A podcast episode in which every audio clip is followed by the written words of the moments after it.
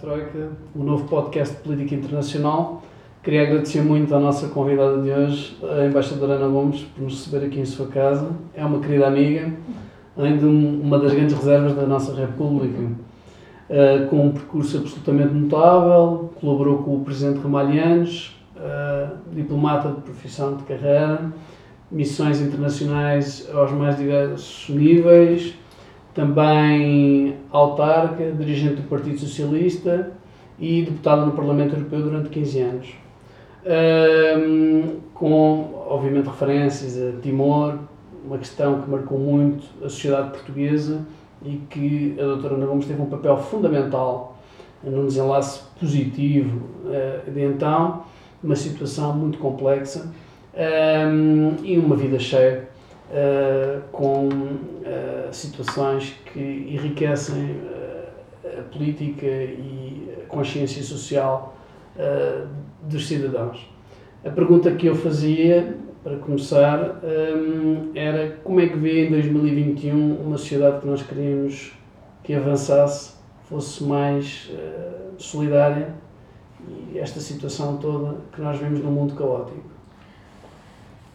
Fico muito prazer em estar aqui a conversar consigo e saudar a sua iniciativa, porque eu acho que discutir política é realmente fundamental e fazer a ligação entre os problemas que nós enfrentamos no nosso país com os que a humanidade experimenta a nível global é fundamental. E muitos dos problemas que hoje estamos aqui a defrontar resultam de uma evolução desequilibrada a nível global que nós não podemos resolver sozinhos. Podemos fazer a nossa parte, a nossa parte, mas em que precisamos de atuar em sinergia com outros e, em particular, com aqueles com quem temos afinidades de sentimentos, de valores, de princípios. Eu estava ainda esta manhã a ler a nossa imprensa sobre o ponto da situação na Cimeira de Glasgow e estava a ficar irritada com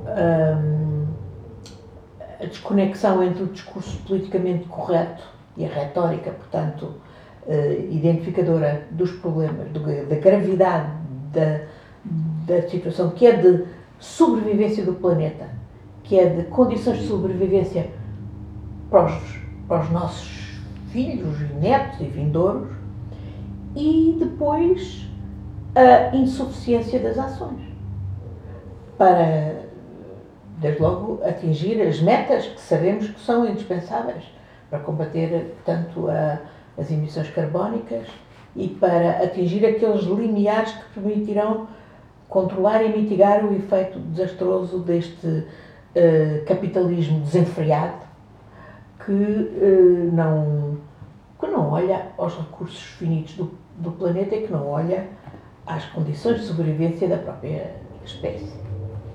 E só isso é, já por si bem, demonstrativo do tipo de problemas que temos pela frente.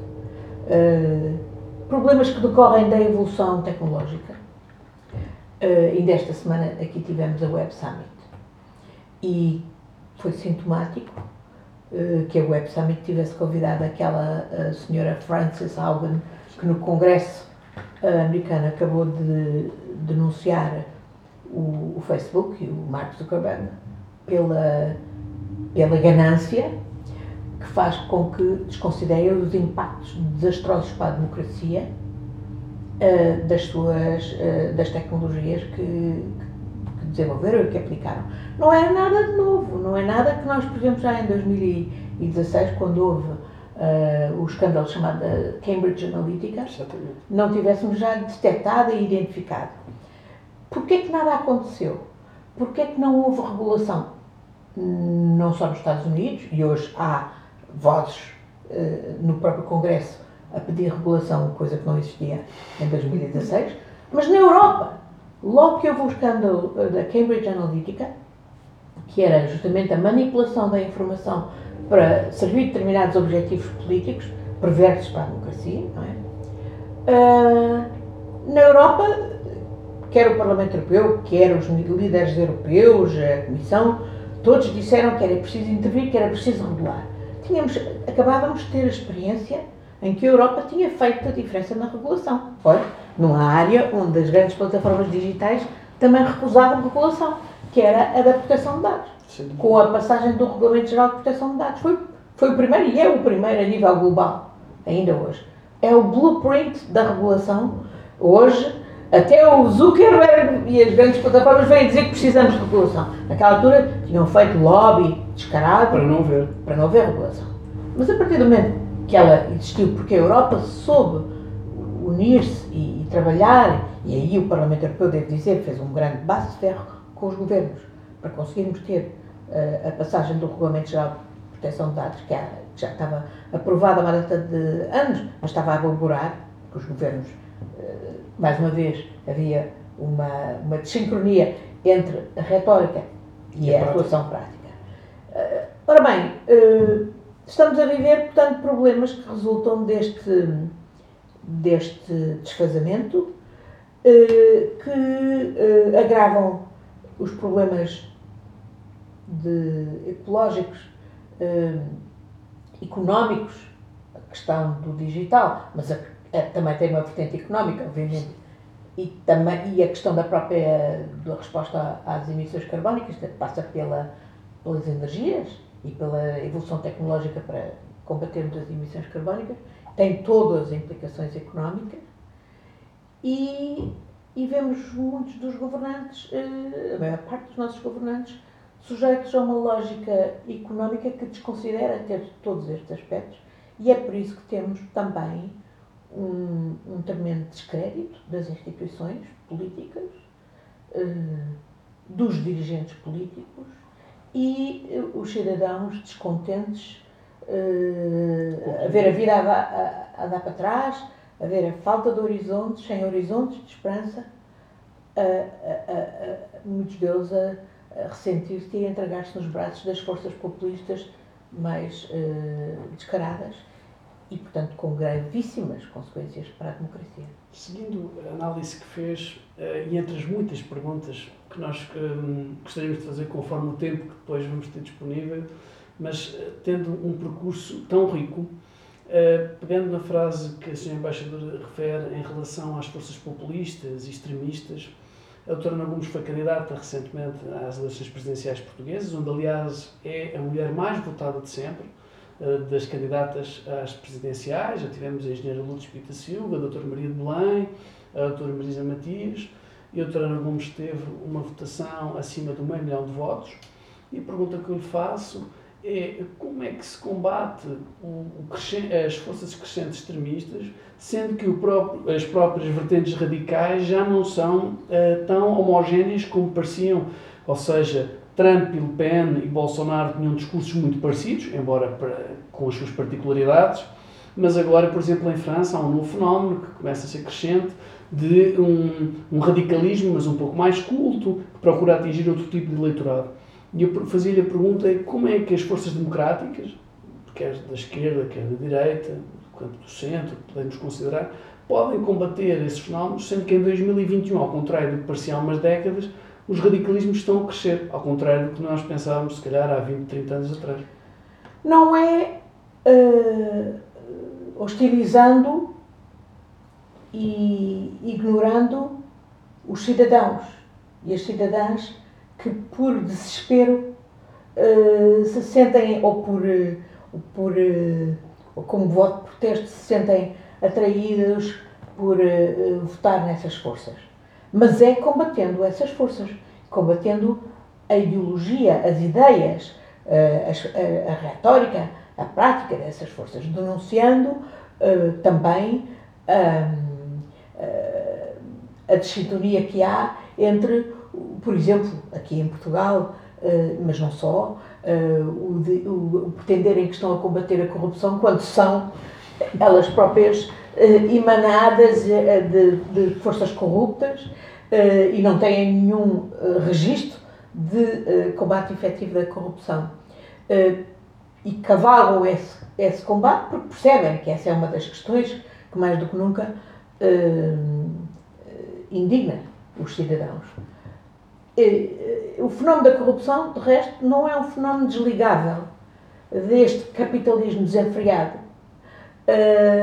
que justamente põe os interesses económicos de determinados grupos à frente de tudo e para isso serve também das alavancas da corrupção, da captura dos Estados, da captura por interesses de grupos das próprias instituições do Estado.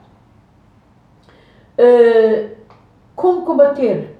Eu acho que, eu confio que as instituições e a legislação fundadora, como seja a Constituição da República Portuguesa, não são um verbo de encher, não se fizeram para fingir que existem. Foi para efetivamente serem usadas.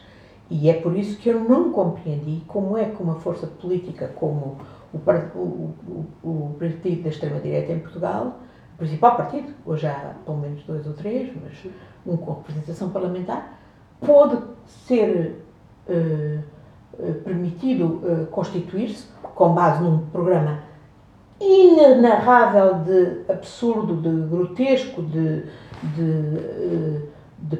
contraditório com a própria democracia, não é? Que, aliás, falava em abolir a própria República e criar uma terceira República.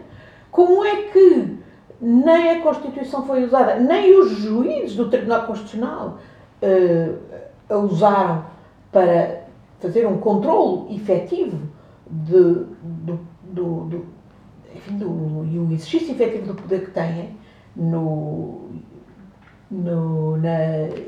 exame de quais são as bases de partidos políticos, e agora vemos esta coisa inacreditável de se escudarem em aspectos de secretaria, mandando o partido repetir congressos e não sei o quê, quando a questão de fundo, essa continua por resolver. E é muito mais profunda. E é mais profunda, mais grave. Eu, de resto, acho que era uma responsabilidade das outras instituições da República de também usar os instrumentos para pedir atuação. Foi por isso que eu própria decidi acionar um processo junto da Procuradoria-Geral da República. Em coerência com o que tinha falado na campanha no Tribunal Constitucional, exatamente, porque não me resigno a que outras instituições da República, a começar pelo Governo, a começar pelo próprio Presidente da República, não atuem, sabendo que e deixando-se estar à mercê daquele tipo de força e pôr o próprio jogo político democrático à mercê, como vimos nos Açores e como se calhar veremos a partir das próximas eleições de janeiro, se de facto não houver um discernimento de que dar gás, exposição e espaço a estas forças é, no fundo, criar as condições para a destruição da própria democracia. Eu penso que essas forças têm que ser combatidas pela ideologia, pela denúncia dos seus comportamentos, do que defendem e, sobretudo, também pela coerência dos partidos democráticos, de não entrar em alianças e não se deixar ficar nas mãos de forças deste género. É isso que vemos também acontecer noutros países. Vamos ver o que é que vai passar-se em Portugal a partir das eleições de janeiro, 30 de janeiro de 22.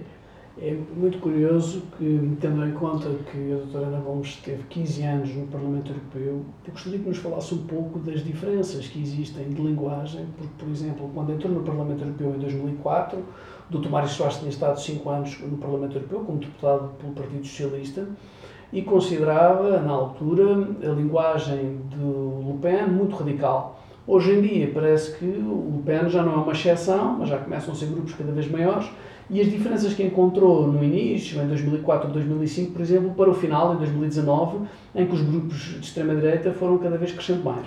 Bom, quando eu entrei no Parlamento Europeu em 2004, havia meia dúzia de deputados da extrema-direita, incluindo o Jean-Marie Le Pen, mas não havia grupo político, não havia elementos suficientes para constituir um grupo político. Isso deu-se mais tarde e teve reflexos e tem reflexos no modo de funcionar do Parlamento Europeu. E sim, implica até um acesso a fundos públicos que serviu para projetar e contaminar o próprio discurso político com a prática desses e as teses desses grupos. E o que mais me incomoda é que, embora no Parlamento Europeu as forças da direita tradicional, democráticas, tivessem a noção da necessidade de estabelecer linhas vermelhas, e isso tem muito a ver com a história, por exemplo, da própria Alemanha e a sua preponderância no PPE, não deixaram, apesar de tudo, de se fazer sentir arrastadas na retórica desses partidos.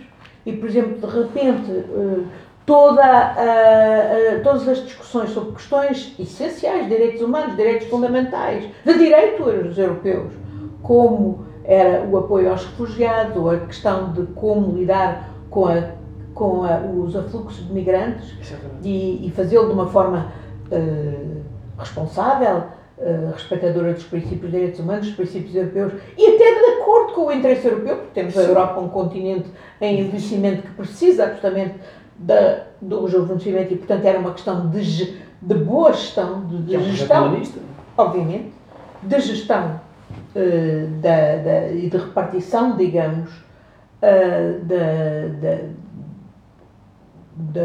desses afluxos consoante as necessidades de cada país e as capacidades de cada país. Portanto, para mim é escandaloso que os partidos, não só os partidos de direita tradicional, mas partidos do centro e até partidos que se dizem de esquerda, tenham sido contaminados por esse mesmo discurso xenófobo e anti-direitos humanos da extrema-direita. E até hoje vejamos, por exemplo, que não existe uma solução ao nível de um pacto europeu para resolver estas questões. E, pelo contrário, vemos esse efeito de cavalgamento e de contágio ideológico cada vez mais progredir. E, por exemplo, outra questão que a mim me incomodou terrivelmente foi, e tendo eu vivido no maior país muçulmano do mundo, a Indonésia, e irei dizer que, tendo passado não sendo eu uma pessoa religiosa, tendo passado a ter mais respeito por quem é religioso, depois de ter vivido na Indonésia, um país muçulmano, custa-me imenso ver, por exemplo, nessa mesma lógica de aproveitamento de instigação do ódio e da diferença com os outros, de aproveitamento da carta religiosa, por exemplo, como agora faz o Zemmour em França, numa lógica anti-muçulmana, mas que já também tinha sido ensaiada pelos Le Pen e por outros... Ele está a falar com mais habilidade, não é? E por outros extremistas da direita noutros países. E que aqui em Portugal é utilizada, porque não temos assim tantos muçulmanos, contra os ciganos, pelo partido da extrema-direita. Aliás, isso também não é de agora, porque já foi o CDS com Paulo Portas que ensaiou um discurso anti-cigano. Exatamente. Nas várias variantes. Nas várias variantes, depois foi mudando, não é? Como demos aquele espetáculo do irrevogável que foi revogável. Tudo é revogável, num camaleão do género de Paulo Portas, mas foi no CDS que começou muitos dos temas que hoje estão apropriados pelos partidos da extrema-direita. Houve uma tentativa de normalizar o discurso político com Paulo Portas. Depois, a pouco, à medida que ia vendo que isso não era aceitável, nessa altura, no quadro político, foi mudando.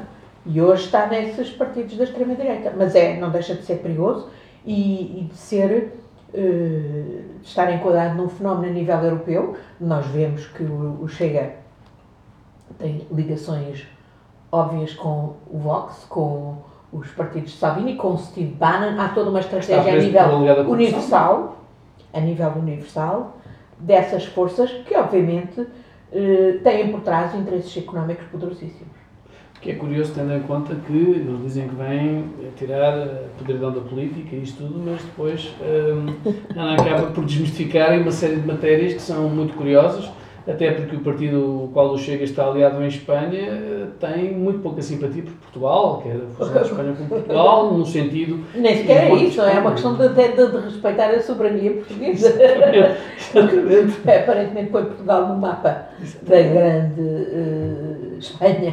A Sra. Embaixadora falou de questões que são, de facto, interessantíssimas. Eu tinha primeiro uma pergunta que vou ter que fazer a nível da regulação que entendo que a Europa tem que ter e que o Parlamento Europeu deve ter em matéria de refugiados e de políticas comuns, mas não resisto a fazer isto, e não estava previsto fazer esta pergunta, mas não resisto a fazê-la, que é, a doutora Ana Gomes considera que o próprio CDS, que é um partido democrático, pelo menos oficialmente, tinha componentes de extrema-direita e um discurso de extrema-direita já há algumas décadas, por exemplo, com Paulo Portas na liderança, agora que ele é uma estrela documentária televisiva na TV. Sim, acho que ele se acentuou claramente com Paulo Portas.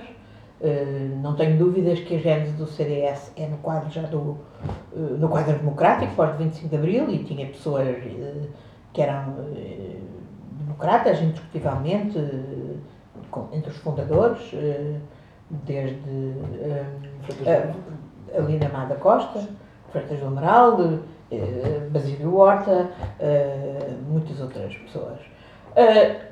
Quando o CDS passa a ter o PP, de Paulo Portas, acoplado, há uma deriva claramente populista, e é por isso que aparece todo esse discurso e toda uma prática do Paulinho das Feiras até ao discurso estigmatizador, por exemplo, das pessoas que precisavam do rendimento mínimo garantido, ou hoje é RSI, ou da população de origem roma, portanto ciganos, e outros discursos de nostalgia colonial. Estou-me a lembrar das cenas que foram feitas a propósito de uma João Gouveia, etc. Apesar de tudo, o facto do CDS ter vivido sempre à sombra do PSD e, portanto, do PPE a nível europeu, de alguma maneira civilizou. Exato. E nunca deixou. Ora bem, hoje, com o atual líder, que inclusivamente neste momento até frustra a própria democracia interna, aliás, na linha de resto do que se passa também com o partido da extrema-direita, que agora teve um congresso em que aos opositores são apelidados de ratos e coisas assim. Portanto, não vivendo a democracia interna, obviamente não tem condições para ser fatores de democracia, ser fatores de sustentação da nossa democracia. E esse fenómeno está a ver-se no CDS, e é por isso que muita gente está a abandonar o próprio CDS. Muitos dos seus mais qualificados quadros, experimentados quadros. Estão a ser reflexões fantásticas, vamos fazer só uma pausa.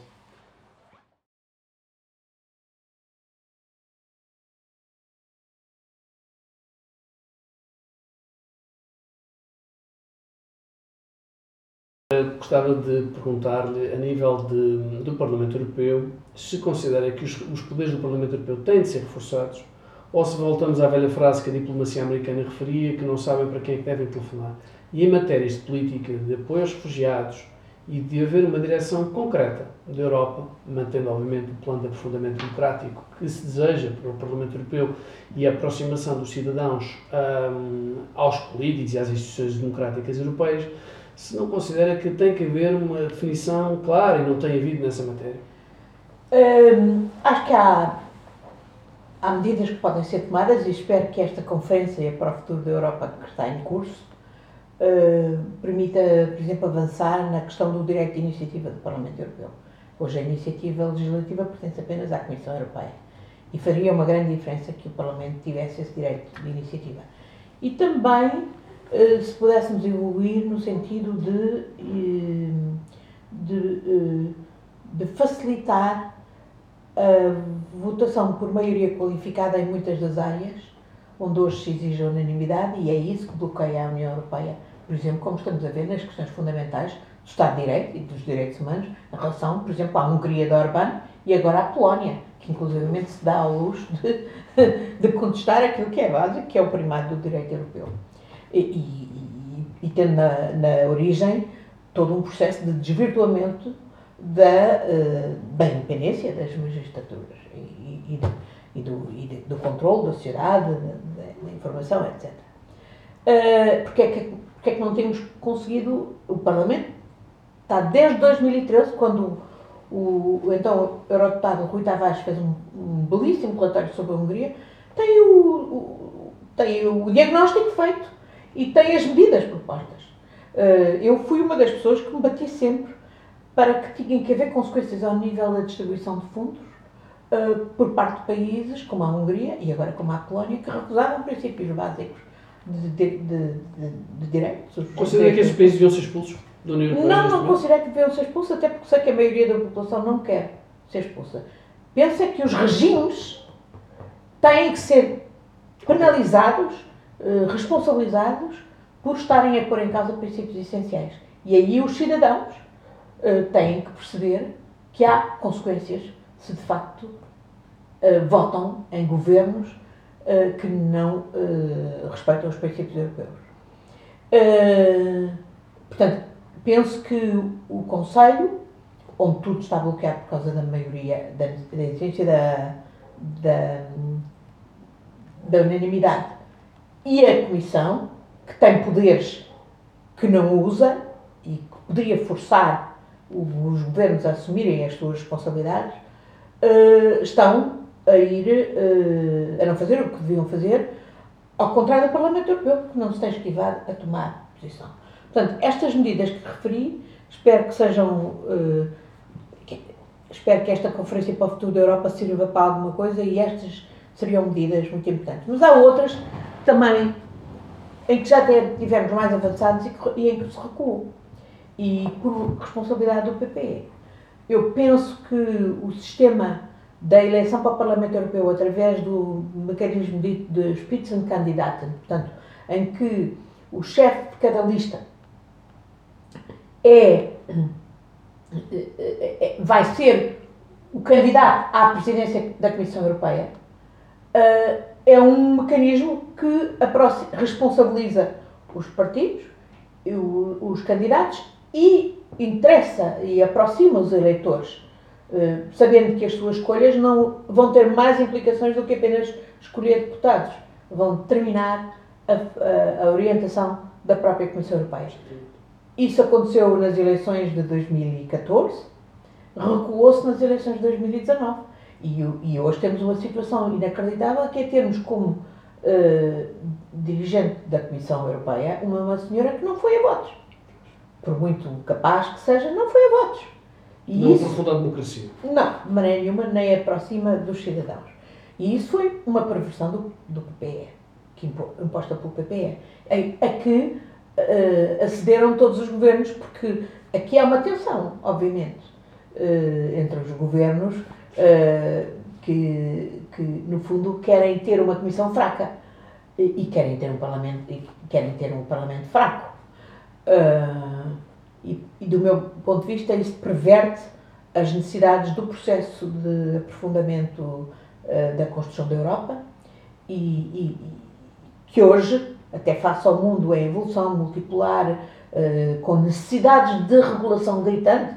Já falámos do digital, já podíamos falar do energético, podíamos falar da área fiscal, que é um daqueles, e outras áreas, por exemplo, também da política internacional, de segurança, onde nós precisamos da Europa, e para isso precisamos de uma Europa muito mais afirmativa, muito mais capaz de de encontrar soluções em vez de ficar paralisada pelos impasses. E, portanto, este é um aspecto que em que eu penso que houve até uma regressão. E nós, nessa altura, quando identificávamos o Spitzenkandidat como um método importante, também identificávamos outro que podíamos, e não precisamos de mudanças no tratado, do resto, propor em prática, que é a ideia de constituição de listas transnacionais. As grandes famílias políticas fazem listas que têm uma parte que são, digamos, uma lista europeia com gente dos diversos países. No verdadeiro sentido europeu. Acho que isso seria um grande progresso, é uma ideia que já vem sendo falada há muito, que algumas formações políticas têm ensaiado. Não é necessidade, portanto, que os tratados mudem para isto, é preciso vontade política e até agora não tem havido, incluindo na nossa família política, na família dos grupos socialistas e socialistas democráticos. A pergunta que eu fazia, como partidária da União Europeia, não considera que o Brexit é um retrocesso? Bem sabemos que a Inglaterra muitas vezes estava com um pé dentro e outro fora, os problemas com o Reino Unido, mas não será o Brexit um retrocesso brutal e que os próprios cidadãos do Reino Unido, nomeadamente na Escócia, estão contra essa medida? É um retrocesso brutal, porque, obviamente, o Reino Unido, para mim, faz parte da Europa, e não é só a Europa geográfica, sim, é a Europa política também, e por muitas que fossem as críticas que tínhamos a fazer ao Reino Unido, à atuação com o pé dentro e o pé fora, à pérfida, ao avião, sem dúvida que a contribuição do Reino Unido era muito importante em vários domínios, muito importante, e sim, sem dúvida que é um retrocesso. E ainda por cima, as condições oportunistas e perversas, porque a maior parte dos cidadãos que votou Brexit efetivamente não queria o Brexit, como hoje se reconhece, e tudo o que isto implica, digamos, de semente para fazer esboroar o projeto democrático que é a construção de uma Europa unida. E sabemos que hoje o próprio processo na Polónia não é assumido, mas em última análise poderá querer também explorar uma degradação da União Europeia através de uma saída da Polónia, embora a maior parte da população polaca obviamente não queira. E, portanto, é daí que a Europa tenha que ser inteligente também a lidar com este tipo de fenómenos e não possa alienar as populações, e daí que eu diga, não quero nenhuma expulsão, pelo contrário, isso seria até fazer o jogo dos que querem destruir a Europa, mas tem que se compreender e tem que se tirar consequências de maneira a responsabilizar aqueles que não contribuem para o aprofundamento e para o reforço do projeto europeu, antes o visam sabotar. Eu não perco a esperança, e ainda em dias da minha vida, ver o Reino Unido voltar à União Europeia. Esperemos que sim. É uma esperança que eu também partilho. Há dirigentes, de facto, na União Europeia, dirigentes dos respectivos governos de membros da União Europeia, que estão, de facto, a sabotar o projeto europeu. Eu perguntava, nesse sentido, que tem esperança que haja um grau de europeísmo assumido maior por parte da Comissão Europeia e dos dirigentes das instituições europeias, ou esse europeísmo cada vez mais tímido, que favorece projetos nacionalistas e de sabotagem das próprias instituições da União Europeia, estão a prevalecer?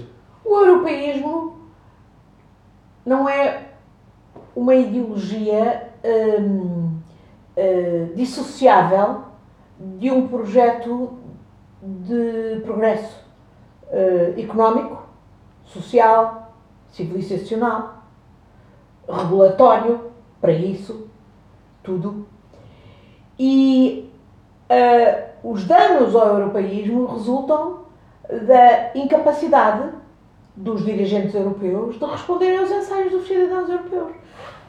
O Brexit, e eu fiz campanha contra o Brexit na própria Grã-Bretanha, com amigos deputados britânicos, e andei lá no porta a porta a falar com as pessoas. A campanha violenta, até. Sim, andei no porta a porta a falar com as pessoas, aliás, numa zona muito complicada, que votou maioritariamente Brexit, que era a zona de Norwich, E o que eu percebi é que a maior parte das pessoas, de facto, não tinha nada de anti-europeu. Tinha era contra o falhanço do seu governo em algumas questões essenciais para as suas condições de vida melhorarem. Por exemplo, naquela zona havia um problema gravíssimo com a habitação jovem, e não só, de emprego, de melhoria das condições de vida. Se o projeto europeu não deliver, não dá aos cidadãos as respostas aos problemas, e hoje temos de facto um mundo desregulado por causa da ideologia neoliberal que deixámos perverter o projeto europeu, e não é de agora, é de há décadas, permitindo, por exemplo, que se agrave o fosso entre os ricos e os pobres, que as condições do próprio mercado interno, por exemplo, mesmo só no plano económico, não sejam minimamente justas, quando a própria Comissão Europeia, e a Comissão Juncker, que eu veio dizer, que as pequenas e médias empresas, que são o grosso do tecido económico e social europeu e português, pagam em média de impostos mais 30% do que as grandes multinacionais que não pagam impostos e que utilizam o esquema dos profit shifting, da transferência de lucros e dos offshores para não pagar impostos, para não contribuir para os erários públicos, para os cofres europeus, para os cofres dos próprios Estados-membros. Bom, estamos a perverter as condições de concorrência leal no mercado interno, estamos a perverter o mercado interno.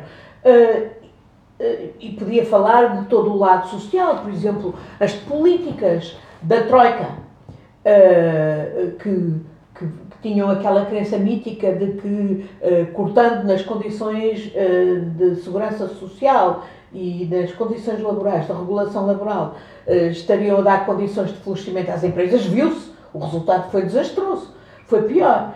E, no entanto, ainda temos aqui, por exemplo, em Portugal e noutros países, a gente a alimentar essas ideias de uma forma absolutamente perversa. Isso é que dá cabo do projeto europeu, isso é que dá argumentos e armas aos anti-europeístas, aos populistas, aos antidemocráticos, para desvalorizarem e para desvirtuarem a ideia de progresso civilizacional que está por trás, que é inerente ao projeto de construção europeia.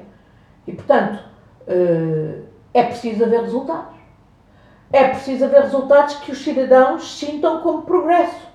É preciso que haja um ordenado mínimo europeu. É preciso que haja condições de regulação laboral. Não, por exemplo, ver-se como se está a ver aqui, até no PS. Quer dizer, há quem invoque regulação europeia ou uma sanção europeia para justificar não se reverterem medidas de injustiça laboral que só deram em precariedade, não resultaram em emprego decente no nosso país. E que até no Partido Socialista em Portugal se possa agitar a ideia de que haveria consequências europeias. Não há consequências europeias nenhumas, é uma decisão, em última análise, nossa. Aliás, é usando a própria experiência europeia que se pode dizer que é, de facto, preciso. Foi por isso que nós fizemos a Cimeira do Porto no quadro da nossa presidência da União Europeia, exatamente para apostar no social. Porquê é que agora se vai? Está aqui a nossa vizinha Espanha, onde os partidos no governo acabaram por se entender justamente na questão que era mais divisiva, que era a reforma laboral, e não consta que haja qualquer represália europeia. Nem podia haver. Não considera que tem havido grandes dificuldades pela parte dos partidos socialistas europeus em passar a mensagem que, para as respostas aos anseios dos cidadãos serem atendidas, nós necessitamos de mais europeísmo, de mais sentimento europeu, e que isso não implica deixarmos de ser portugueses, espanhóis ou franceses, mas sim sermos também europeus e funcionarmos como uma verdadeira União Europeia. Não há nenhuma contradição. Pelo contrário, eu, quanto mais europeísta e federalista me assumo, mais portuguesa me sinto. Mais sinto que isso é o que serve a Portugal. É preciso irmos à luta no plano europeu, é preciso transferirmos para Portugal as soluções que dão resposta aos portugueses nesta linha de progresso, nesta linha de responder aos anseios da população e que passa por regulação que dê condições decentes de progresso. Porquê que o capital há de ser extraordinariamente beneficiado do nosso país? em termos de impostos que não pagam, ou que pagam reduzidíssimos, ou que não são coletados mesmo sendo devidos, e cada um de nós, cada cidadão, depois tem sobrecargas de impostos, não tem os serviços públicos de qualidade que os impostos eram supostos pagar.